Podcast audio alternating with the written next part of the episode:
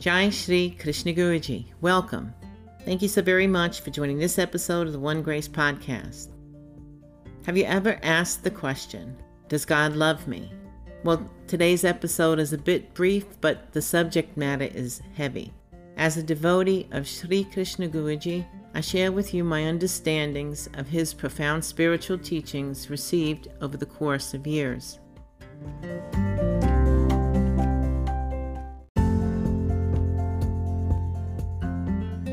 In the previous episode, we talked about our past lives and we heard about that which Sri Krishna Guruji has said regarding seeking that knowledge.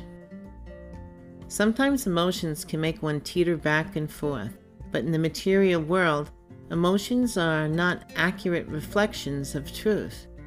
We think, He loves me, He loves me not, He loves me. When we're happy and things are flowing pleasantly in our life, we feel confident that God's blessings are upon us. Yet, when things don't go smoothly, we feel unhappy and we lose our confident outlook on the world. So, what is it that causes this emotional roller coaster regarding God's love for us? Well, my guess is that it's faith. It's our faith that's wavering. The loss of confidence occurs in the moment we question God's love for us. But why? Why does faith waver? When we look outside ourselves for God, faith will waver and doubt will flourish. The spiritualist looks within for God. If we're content within, content in the self, and that self with a capital S, then there is nothing outside of us that can move us. Inwardly, there is no motion, no ups and downs. All that is just is. When we are content within, content in the self, then we'll stop thinking that God's love is outside of us. We will not see the goings on of the material world as a reflection of God's love for us. God's love is unconditional, it's self love. So you may be wondering what do these words mean, content in the self? My understanding is that to be content in the self is to know that there's nothing outside of you. Some people think that they're content in the self, but I can't imagine that there are truly very many people who are content in the self. Living life knowing that you're the only one sounds very lonely. And the ego does not like aloneness. It needs the outside world to fully exist. The ego has to exist among other egos so as to identify itself as different from others, separate from others. The mind and ego make the judgments that something is good or something is bad. It decides God loves me or he loves me not.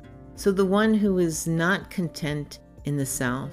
That one looks outward for fulfillment.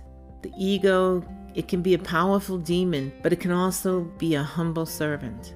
The one who is content in the self has nothing to do, yet he does what comes to him. The one content in the self desires nothing, yet she receives all that is needed. On the spiritual path, there are tests that will let you know the extent to which you have arrived. While I can't speak for others, it's my experience that wavering does occur, and it is sometimes a, a, battle to get through it. The seeker of truth may think that they have choices, but in fact, there is only one way, and that is to go through it. There are many beautiful verses in the Bhagavad Gita, and this one is selected for you to ponder today It's from chapter 6, verse 30. He who sees me, the universal self, present in all beings, and all beings existing within me, he is never out of my sight, nor am I ever out of his sight. I hope you spend some time with this verse. You can reach out and tell me how you understand it. Just write to onegraceashram at gmail.com or send a message on Instagram or Facebook. So for now, I'll just leave it at that. Thank you for listening to the One Grace podcast. Please follow the podcast to receive notice of new episodes. Please check out our spiritual master, Shri Krishna Guruji's videos and podcasts online at krsnaknows.com. And please do let me know what you find in this verse. God bless and lots of love.